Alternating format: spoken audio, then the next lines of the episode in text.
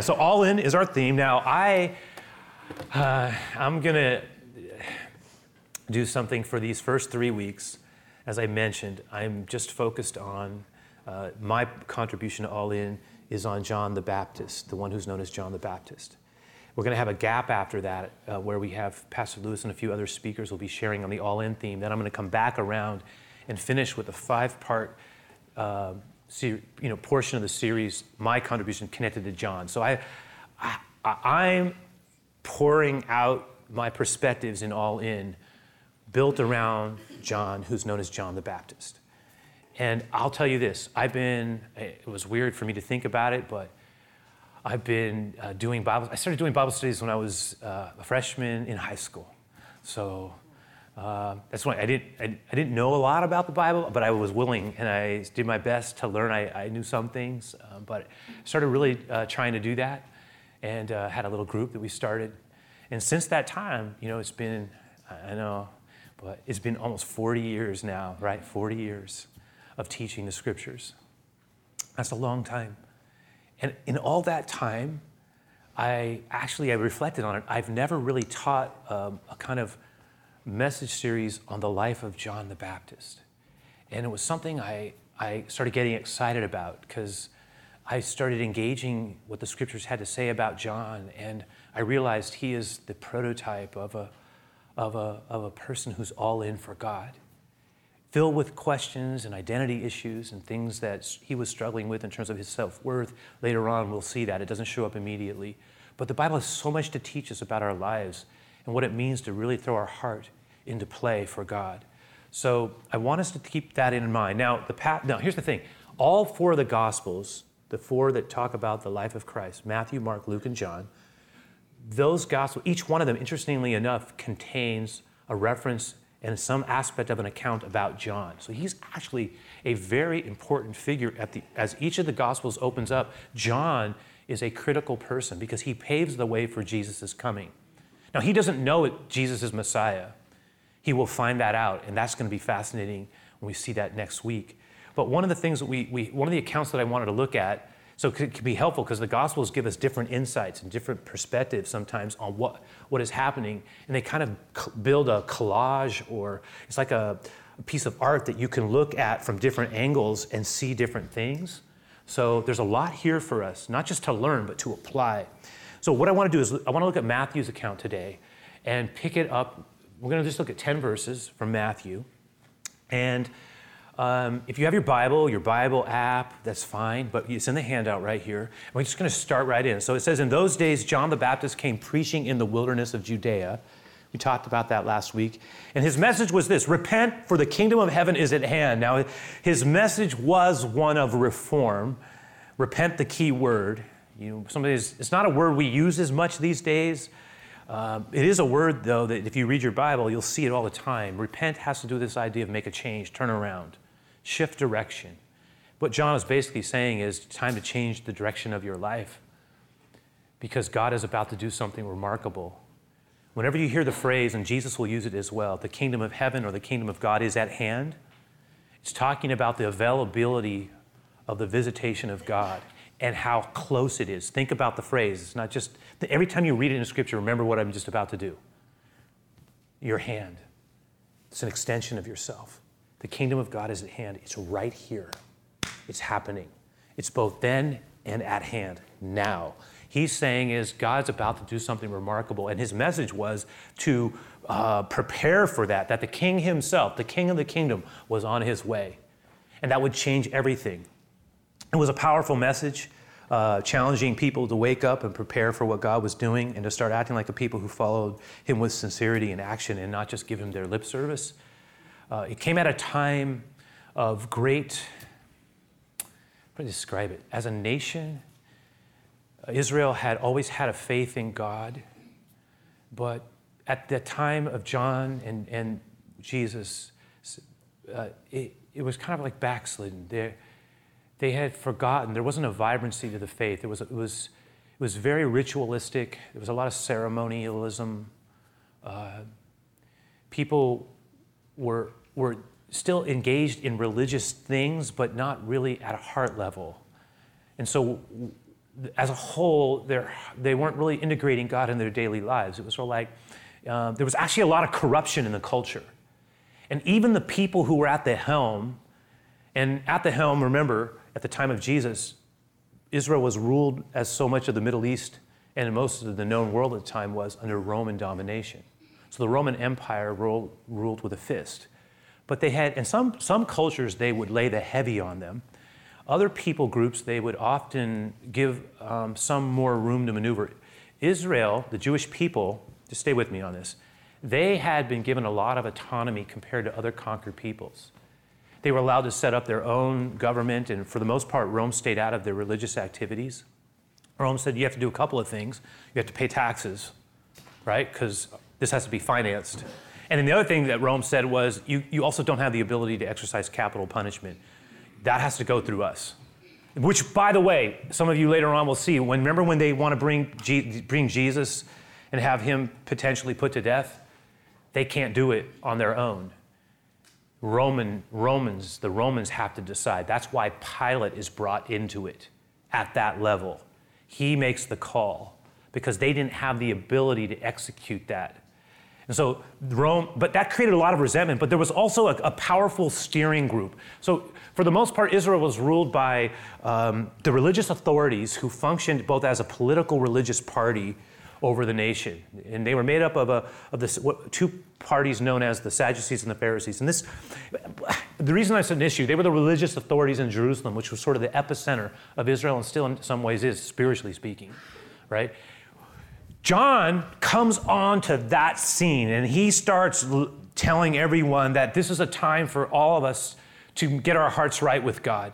And he, he's saying that you need to turn and prepare because God's about to do a new thing. He actually starts breaking down some things very practically and specifically. If you read Luke's account, you'll see that what John starts to do is he starts telling, he tells people, for example, he says, stop hoarding and be more generous. He says, You want to know what repentance looks like? One of the things it looks like is if you have extra and you see someone who doesn't have a shirt, give me your shirt. He, te- he tells the tax collectors who are working for Rome, He's saying when you collect taxes, and he didn't say you have to, you have to get out of that system. He says you're going to be, when you, here's the thing, when you're in the system, don't be a cheat in the system.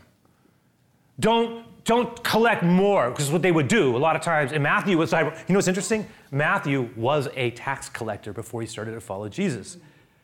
And, he, and John says, when you collect your taxes the, from the people for Rome, don't collect more because what they would do is they would collect more and then keep that part for themselves, and everybody won. It was a system built around graft, except the people, of course.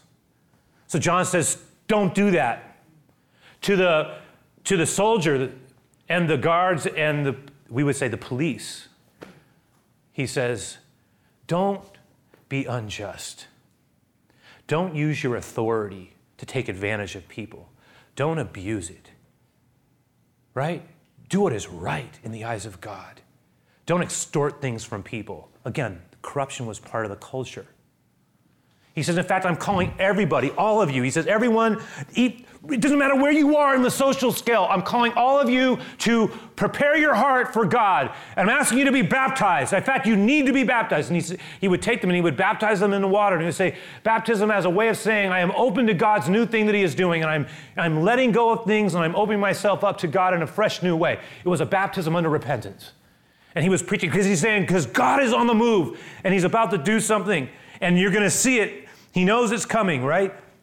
But again, Matthew goes on to say that in this third verse, he says that John essentially calls, sees himself as a waymaker, a forerunner, the advance guard, if you will, of the Messiah, the one who, in fact, he refers to it. Look at verse 3. He refers back to Isaiah, the prophet Isaiah, and he says this For this is he who was spoken of by the prophet Isaiah, there it is, Isaiah 40, when he said, The voice of one crying in the wilderness, Prepare the way of the Lord. Make his path straight. In other words, make room, make room. He's coming. Get yourself ready. He's on his way. Now, verse 4 says that John wore a garment of camel's hair and a leather belt around his waist. And his food was locusts and wild honey because he lived in the wilderness. Now, in an era of many types of diets, Some of us can relate. It almost has like kind of a paleo quality to it, right? I mean, he lived, he ate out of the wilderness. He's where he lived. Now, gotta remember, John's dress, we go, oh, you know, for, even for people in that day, it's, it was odd. It caught, it was caught people off guard. We think, oh, that's, that's the New Testament times, Jesus times, they wore, no, people didn't dress like this. He was a man who lived in the Judean desert wilderness. His garments, camel skin, he had a leather belt tied if you look closely, you could see like little pieces of locust stuck in his teeth and honey on his beard. I'm kidding. I don't know about that part, but I, I but, but, but you know, he he comes out and he's ferocious, and his message is is like unqualified. It reminds people who were students of the scriptures of what had been said would happen by the last great prophet of the last in the last book of the Older Testament, the book of Malachi where it says there's going to be, become someone who's going to come in the spirit of Elijah. When people saw John come out of, out of the wilderness and start speaking into culture, those who knew remember that he, he and the way he dressed and the way he talked, it, the, the manner, his manner, reminded them of Elijah of the Old Testament, who came out of outside of culture to call culture to respond to God. And in fact, one of the interesting things is the last promise of the Older Testament in Malachi and the first promise of the New Testament both relate to John coming in the spirit of Elijah. So when people hear him, he's this charismatic, intense, powerful personality. Uh, people of all classes are, you know, he, he just goes at everyone. Word started spreading that about this intense prophet of God, who it may be is the one who is the, he, people are saying Messiah is about to come and he's the forerunner of it. And, he, there's, and word started spreading. And how could I say it? It'd be like something happening today where we would go, it's all the rage. Everybody started, look what it says. It says that uh, right here, what's it? And then Jerusalem, and he was like a superstar of his era. I mean, all of a sudden, people started talking about him. Have you heard about that guy? He's coming. I'm telling you, he's a prophet of God. He's got the words of God. He's intense. Have you seen him? Words start spreading. Everybody's talking about John. It says here that all, look at it, it says all Jerusalem, then Jerusalem and all Judea and the entire region around the Jordan started going out to him. What that is telling us is that words started spreading about this intense guy who's come out of the wilderness, who's talking about God in a way that people haven't done, and he's baptizing people. You got to hear him. He's talking like no one's talked. This is something that our, uh, generations ago may have happened, but it's happening right now. It was the, everybody was in on it. People started coming to John. People who were rural, people who uh, were, were more kind of country folk, people who were in the Judean hills, like the suburbs of Jerusalem as well, if we can call it that way. People who were urbanites, the more sophisticated and the powerful, even to the extent where finally the religious authorities, the, the Sadducees and the Pharisees, the Jerusalem authorities concluded they also needed to go out because this was a cultural phenomenon. This guy had to be seen. We need to go see what he's doing. So they also decided to come and see him. Everybody is coming. He everybody's talking about him. It's really important to put that in our minds. And it says that verse 6 it says they were baptized by him. Look at that. In the river Jordan, confessing their sins. Now where is the river? Always helpful when we think about what, we, what we're talking about in the scripture. Look at the, the River Jordan is uh, from the Hebrew word Yarden. It means the descender. The Jordan River, which is the key river of Israel and that re- region, Jordan, that whole area, that river flows, it starts out from the watershed, from the melting snow. People go, oh, there's a, there's a mountain with snow in that area? There is, actually. Mount Hermon, Hermon, and on the highest levels, there's 9,000 feet, there will, be, there will be snow. And when it melts, it comes and it flows down in the Sea of Galilee. That's where, remember, so much of the gospel takes place in the Sea of Galilee? Jesus, fishermen, Peter, all this, that's where it happens. From the Sea of Galilee, then you see how the river Jordan flows down ultimately into the Dead Sea. That's an idea of what the river, Jordan River looks like.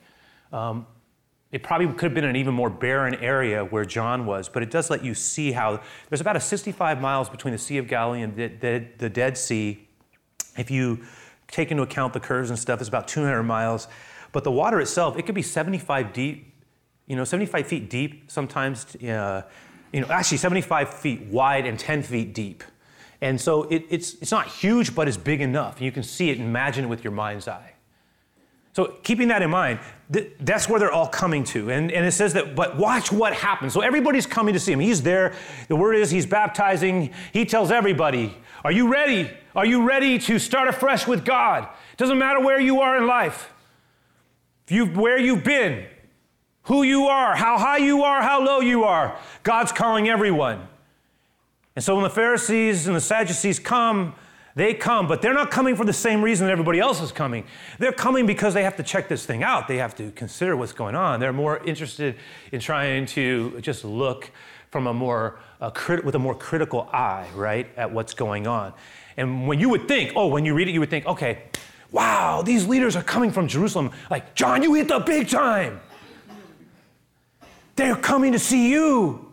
And when John meets them, right, oh, what an honor that you would come to see me. Thank you. You've come all the way from Jerusalem to hear these words. Oh, I've got a special section just for you.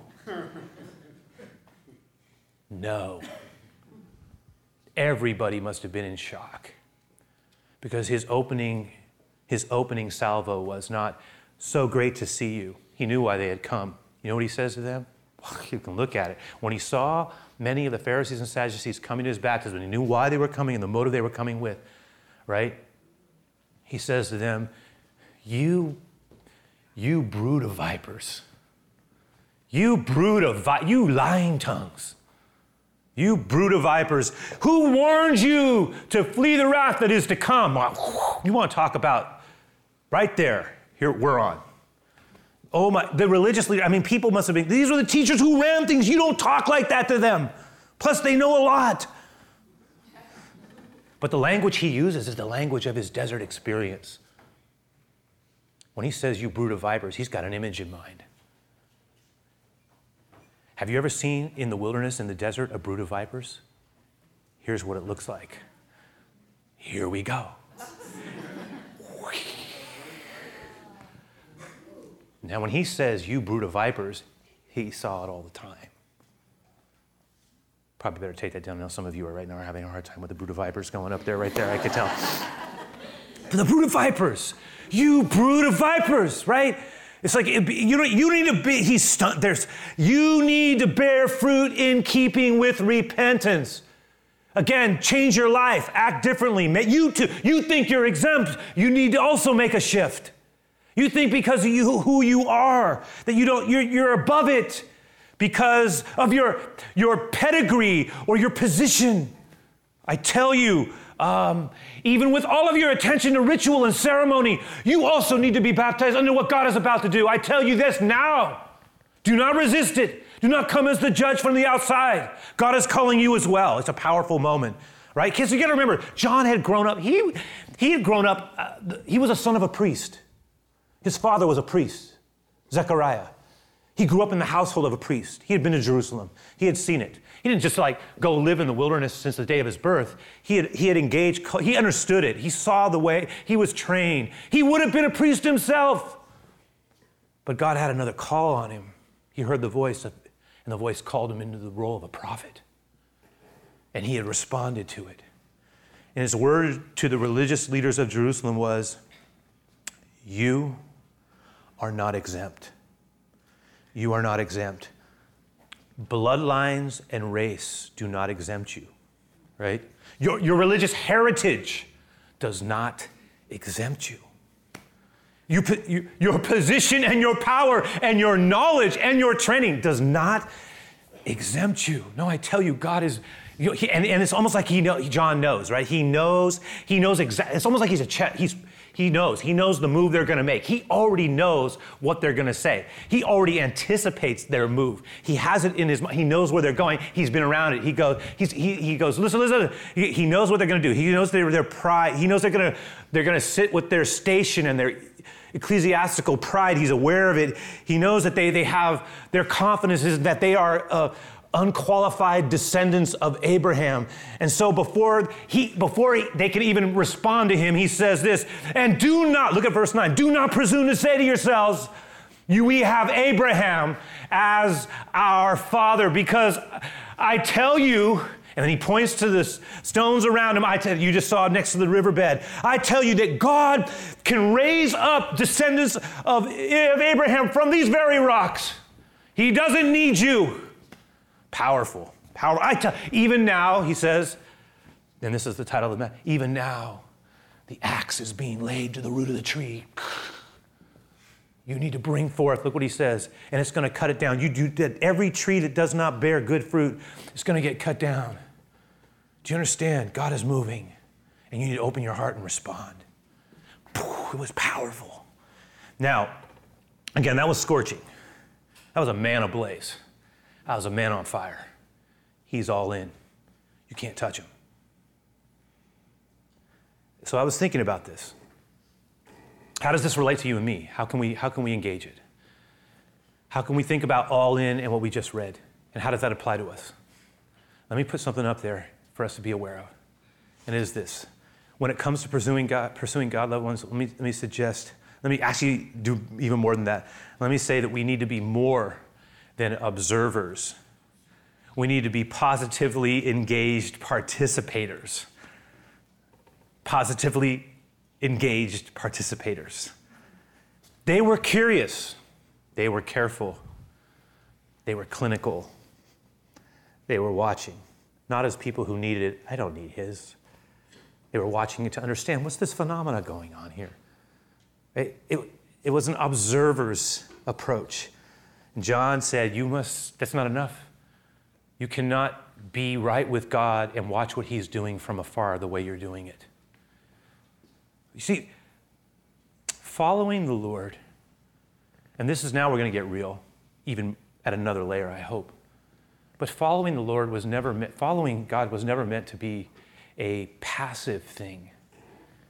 In fact, when it's passive, it dies a thousand deaths. I've noticed over the years, both looking at my own life with God as a follower of Jesus, because I'm a follower of Jesus before I'm ever a pastor, and watching what ha- happens to other people. And over the years, I've watched a lot of people following Jesus. And I've watched people stumble and fall, and I've watched people, yes, fall away, and I've watched people come to the Lord way more than I would have ever envisioned, envisioned possible. I've watched people grow in Christ. And one of the things that's become apparent to me as the years have gone by is everything that John was saying about being a passive observer versus being an engaged participant, it is true. It is true. When we're on the outside, when we know, when we're on the outside of what God is doing and we're not willing to give ourselves to it, you know what happens to people, to us? We become critical. Um, we, just like they were, we, we, start to, we, we focus on the flaw and we miss the fabulous. Instead of getting better, we get bitter. Instead of being healed, our heart gets hard. Right? We start, you know what else happens when we stay on the outside? We start undervaluing the gifts that God's giving us, and we start undervaluing God given relationships. We treat them poorly, we don't value them, we take them for granted, and we can lose them. And we miss the good thing that God is doing. We, we, it's almost like um, are like we, what God's got something going on and we've got our arms crossed on the outside, just kind of looking at it like they were doing. So I see them. You know, they remind me of another story that Jesus gave us, my favorite in all the Bible the story of prodigal, prodigal son. But it's really the story of two lost sons.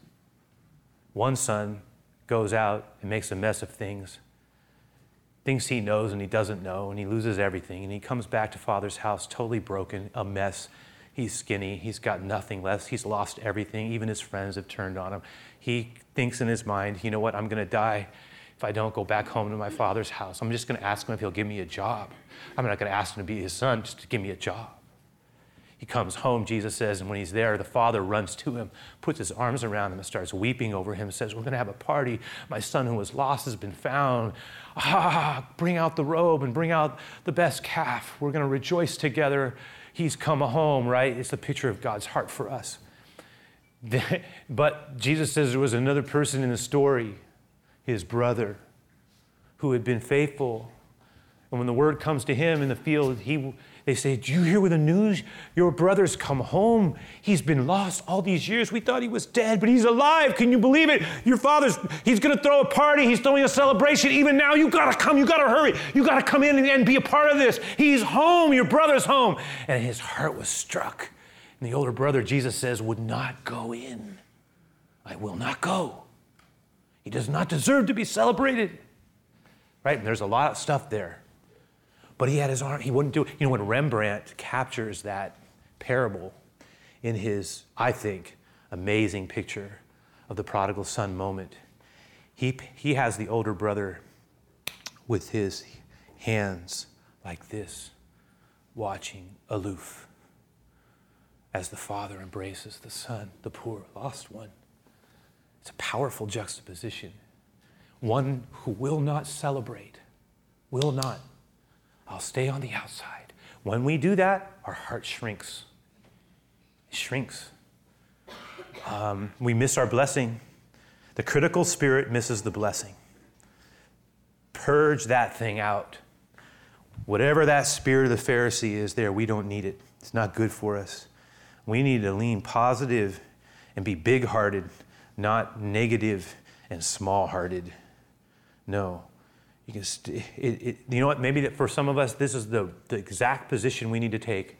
We need to lean positive. Always find reasons. Say what's wrong with this or what's wrong with that or why I'm not going to do this or what are they doing? That's like that's, that just like kills your spirit. Just kills it. That's what they were doing with John. It's like, well, you know, God isn't going to be in that. You know, how could he be in that? You know, this guy they're people. They get, they get duped all the time. They're always caught up in something, right? But they were missing what God was doing, and God says, join the celebration. Come on in. But you got to come in. You got to decide, right? and here's, okay, I'll, I'll fold it out a different way, this way. Let's choose to be, and we'll put it up there. Let's, remember, we need to be more than religious. We need to humble ourselves before God.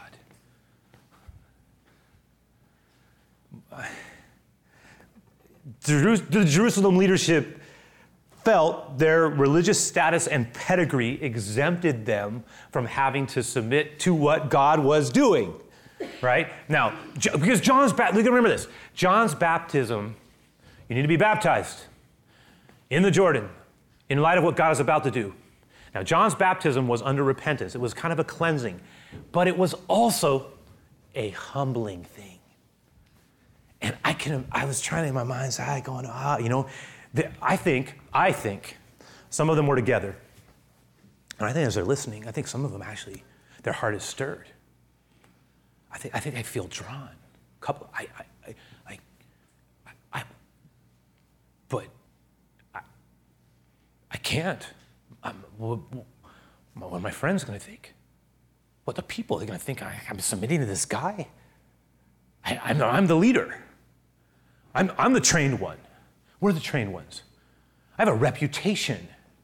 I can't humble myself like that. I can't do that. I can't submit to that. And John's saying, You got to submit to that to be a part of what God's doing. I can't do it. I can't do it, but I, part of him wants to. You know, you think about it, that's, that's the same issue Jesus is going to have later right? Uh, think about what happens in one of the, in my mind, one of the great chapters of the Bible, John 3. There's that moment where it says one of the Pharisees, a man named Nicodemus, started believing Jesus. But he didn't know what to do because he didn't want his friends to know. And so he came to Jesus in the night under the cloak of darkness for a conversation. And out of that conversation, we are given a gift. Because that's when Jesus says, You know, you must be born again. It doesn't matter how much you know about God. I'm talking about relationship with God. And then he says, and out of that conversation is what comes the great verse, right? For God so loved this world that he gave his only begotten Son, that whoever believes in him should not perish, but have everlasting life. God did not send his Son, Nicodemus, into this world to condemn it, but that the world through him might be saved. Do you understand this? Are you a teacher in Israel? Do you understand this? Right? That conversation comes as a result of someone who was a Pharisee who was coming to Jesus because his heart was being drawn, but he was afraid of what it would cost him at a reputation level. And that's what John saw going on here. They didn't want to, like, they might have been, but they had to humble themselves. And to humble yourself, oh, when you got a lot of pride, when that matters to you, that, now we're talking about where the real battle is going on. And do you see in that format how blessed is the poor? According to what Jesus said? Do you understand what he was getting at a little bit? Do we? This is a roadblock.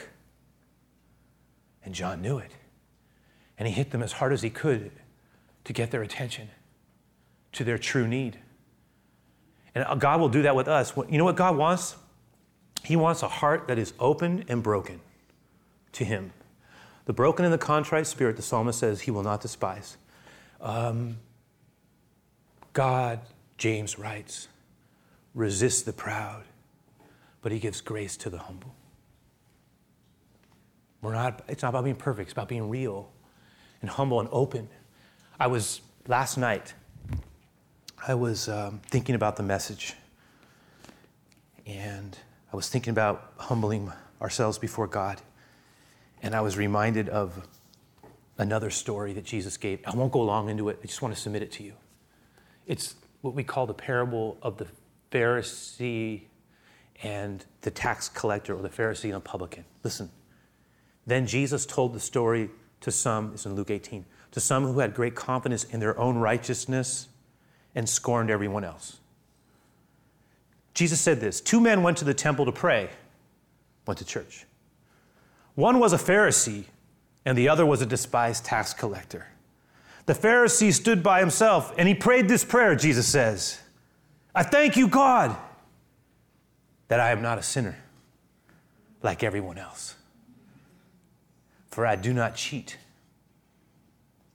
I don't sin and I don't commit adultery. I'm certainly not like that tax collector over there.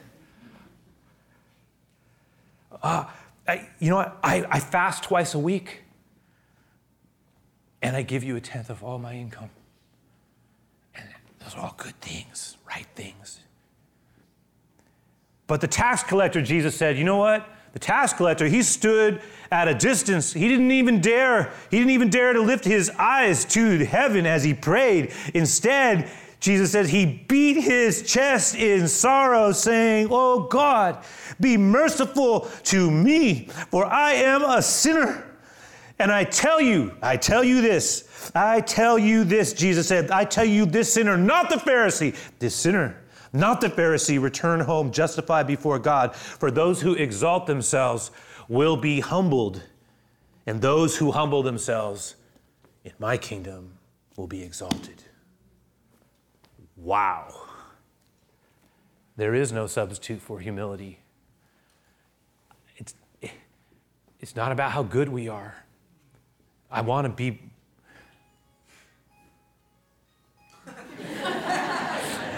I want to be gooder, okay? I want to be better. I want to be better. I want to be, I, want to honor God with a, a, life well lived for Him. But in the end, it's not about how good I am to get His. Just like it's like like Jesus saying, you know what? It's not like you, you say to me, um, "Hey, you know what, Lord? You know I'm so good. You'd be lucky to have me in your kingdom, right? Because I'm a good, I'm a pretty good guy." Versus another person who says, "I I have flaws. I have need. I have a sin in me. I, I know that. I ask you to help me, God. But I need your mercy in my life. Who Jesus says it's not, I don't want, I don't need you. I, I want your honesty. I can help. Last thing I'll say, and we'll leave it here. We need to do more than believe. We need to bear fruit good fruit. Put it up there. We need to do more than believe. We need to bear good fruit. John says you need to bear good fruit. You're not bearing fruit. My friends, you're very religious, but you need to bear good fruit. You need to see what God is doing. You need to respond. You need to, you need to act. You see, the thing is, we also need to put our faith into action. It's not a, uh, a dabble, it's, it's, it's, it's, it, it's meant to be a life, an all in kind of life, a vibrant life, a vibrant faith life. And so we have to challenge ourselves about ways of, of it's not a spectator thing, it's a participation. And it means we fail and we struggle at times, and we're going to wrestle with things in God's Word, and we're going to get stretched, and that's okay because we're going to grow.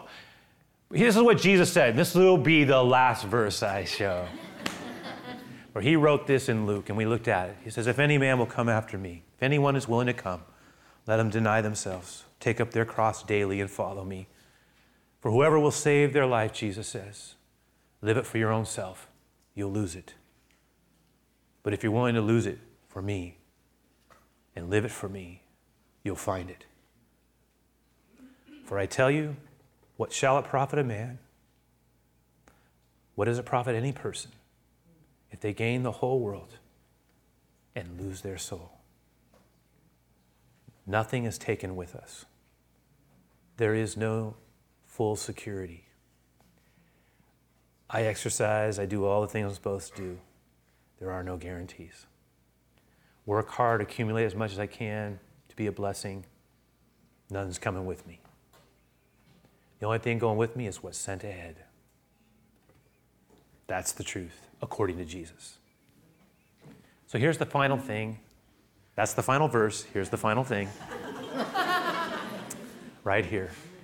Two thoughts. You guys can put them up there for them. There should always be something we should be dying to when it comes to following Jesus, and always something we should be living for. So I asked you the question in this new year Is there something you're asking the Lord to help you die to that's either holding us back? Um, we need to let go. We're wrestling with it, we're trying to die to it so that other things can live. What, are, what is it? We should think about that, we should know it. Are there some areas that we're trying to die to? And are there some other areas that we're pursuing that God is saying, This is what I want you to pursue. And our, our year will look a lot like what I'm willing to let go of and what I'm willing to pursue. You see that? Because remember this the goal is not survive, it's thrive. It's thrive. It's bearing good fruit. It's prevailing, right? It's that's what God wants. He wants us to, okay, flourish and abound unto every good work. Let's not give him leftovers. The easy play that costs us nothing. Remember one time when they, they were bringing, God has this moment where he tells Israel, because they're bringing him offerings. And, and through the prophet, he says, You guys are, are cheating me. And they say, What do you mean? We're bringing our offerings. He says, Yeah, you're bringing your offerings. You're bringing the, the leftovers and the sickly that you don't want anyway, and then you sacrifice them unto me. Keep your offering. If you can't give me your heart, keep your offering. If that's what it is, I want your heart all in. Let's pray. Lord, I ask that you would speak to us about these things. You know what we need to hear. Our hearts open before you just ask that as we close our time out, getting ready for next week, which is going to be a wonderful thing for us as a church Sunday. We pray for it in advance, but I just pray for our own hearts, Lord, to be soft before you, stay humble, not resistant, not, not proud or critical.